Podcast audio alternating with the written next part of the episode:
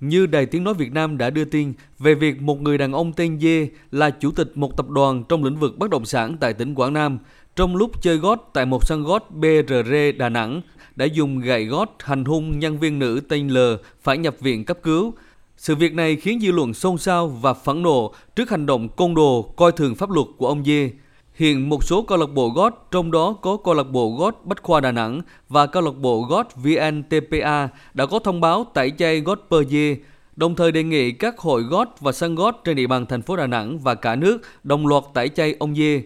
Trao đổi với phóng viên Đài Tiếng Nói Việt Nam, ông Nguyễn Mười, đại diện câu lạc bộ gót Bách Khoa Đà Nẵng cho biết, người đàn ông đánh nữ nhân viên tên là Nguyễn Viết Dũng, chủ tịch hội đồng quản trị tập đoàn Đắc Quảng.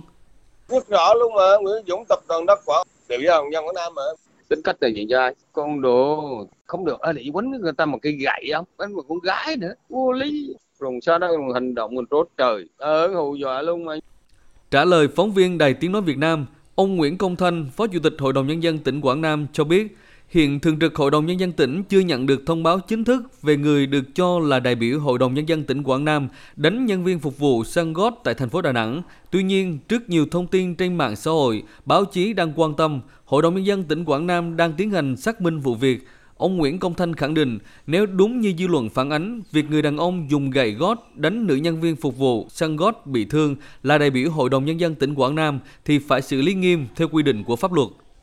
Cũng thừa phải cho rằng mình có trách nhiệm chứ. Khi mà có cái chính thức nếu ổng không vi phạm tư cách đại biểu thì